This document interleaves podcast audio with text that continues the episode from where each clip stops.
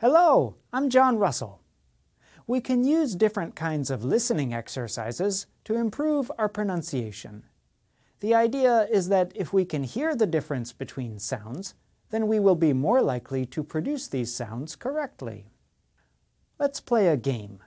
You will hear two words. Tell me if the words are the same or different.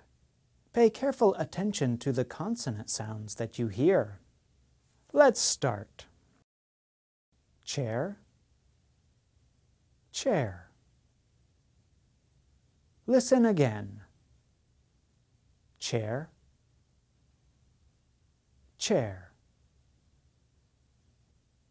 These were the same words. They both involved a difficult consonant sound. In International Phonetic Alphabet, or IPA, we write this sound like this we pronounce the sound like this. Ch, ch.